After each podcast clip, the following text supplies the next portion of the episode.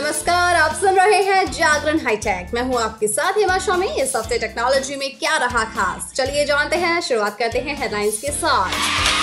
5G spectrum की नीलामी हो रही है शुरू, उसके बारे में बताएँगे। और गूगल मीट में एक नया अपडेट आया है। क्या है वो? बिल्कुल इस बारे में भी बात होगी और बात होगी पिक ऑफ़ द डे की।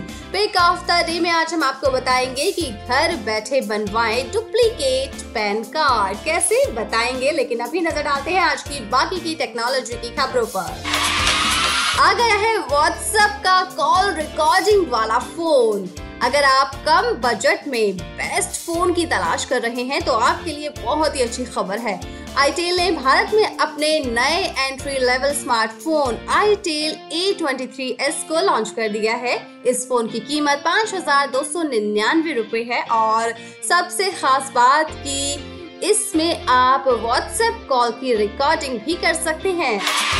व्हाट्सएप डिसअपियरिंग मैसेजेस में ला रही है कैप मैसेजेस का फीचर जी, इस तरफ़ काम शुरू हो चुका है। इस फीचर के बाद मैसेज को डिसअपियरिंग करने के बाद भी देखने का ऑप्शन मिलेगा।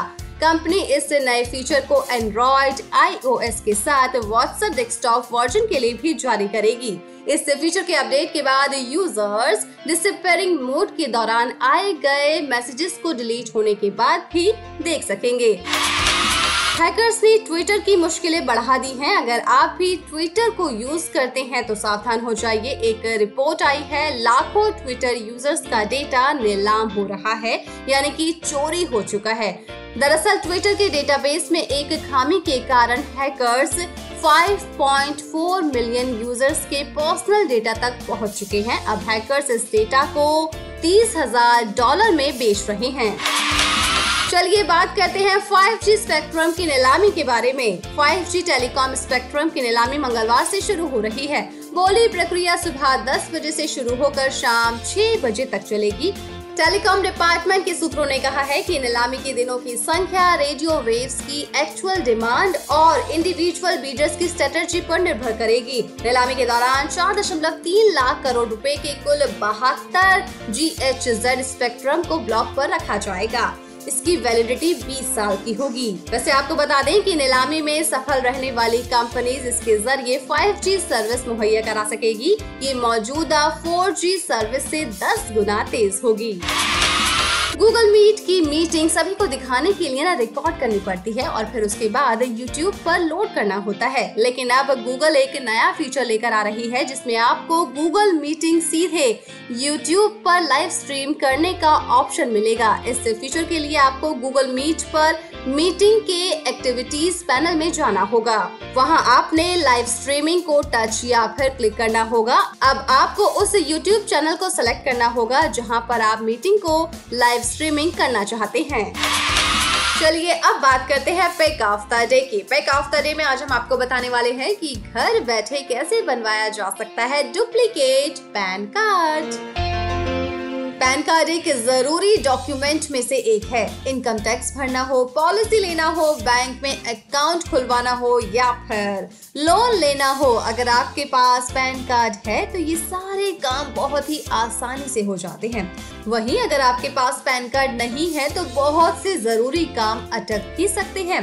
या फिर अगर आपका पैन कार्ड खो गया है या फिर किसी कारण डैमेज हो गया है तो इनकम टैक्स डिपार्टमेंट से डुप्लीकेट पैन कार्ड आराम से मिल सकता है और इसे ओरिजिनल के स्थान पर यूज़ किया जा सकता है।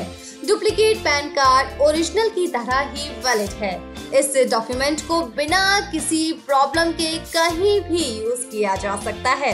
हालाँकि पैन कार्ड प्राप्त करने की प्रक्रिया नए कार्ड के लिए अप्लाई करने की तुलना में बहुत ही आसान है। तो चलिए जानते हैं स्टेप बाय स्टेप पूरा प्रोसेस सबसे पहले बात करते हैं डुप्लीकेट पैन कार्ड को अप्लाई कब किया जा सकता है? अगर आपका ओरिजिनल खो गया है या फिर डैमेज हो गया है, चोरी हो गया है तो आप डुप्लीकेट के लिए रिक्वेस्ट कर सकते हैं. या अगर एड्रेस आपका सिग्नेचर या फिर बाकी की डिटेल्स में कोई बदलाव लाना है तो भी आप इसके लिए रिक्वेस्ट कर सकते हैं. चलिए अब जानते हैं कि कैसे आप डुप्लीकेट पैन कार्ड के लिए अप्लाई कर सकते हैं। सबसे पहले TIN N S D L के आधिकारिक पोर्टल पर जाइए। क्विक लिंक सेक्शन पर जाइए जो पेज के लेफ़्ट कॉर्नर में दिखाई देगा। ऑनलाइन पैन सर्विसेज़ के तहत अप्लाई फॉर पैन ऑनलाइन पर जाइए। रिप्रिंट ऑफ़ पैन कार्ड करने के लिए नीचे स्क्रॉल कीजिए। वहाँ सभी ज़रूरी डिटेल्स भर दीजिए, जैसे कि आपका पैन नंबर आपका आधार नंबर जो आपके पैन कार्ड से जुड़ा हुआ है, आपकी डेट ऑफ़ बर्थ फिर इंफॉर्मेशन डिक्लेरेशन बॉक्स में टिक कीजिए। कैप्चा कोड दर्ज करें और एप्लीकेशन फॉर्म जमा कर दीजिए। सभी डिटेल्स को कंफर्म करें और ओटीपी प्राप्त करने के लिए एक मोड चुने। ओ रजिस्टर कीजिए, फिर पेमेंट का एक तरीका चुनिए। आपको बता दें कि अगर पैन को आप भारत के अंदर भेजना है तो इसकी कीमत पचास रूपए होगी। अगर इसे भारत के बाहर भेजना है तो इसकी कीमत पाँच सौ उनसठ रूपए होगी। इसके अलावा आपके पास डुप्लीकेट फ़िज़िकल पैन कार्ड के बजाय ई पैन कार्ड ऑर्डर करने का ऑप्शन भी है। ज़रूरी पेमेंट पूरी कीजिए, फिर आपको आपके रिकॉर्ड के लिए एक पावती संख्या प्रदान की जाएगी।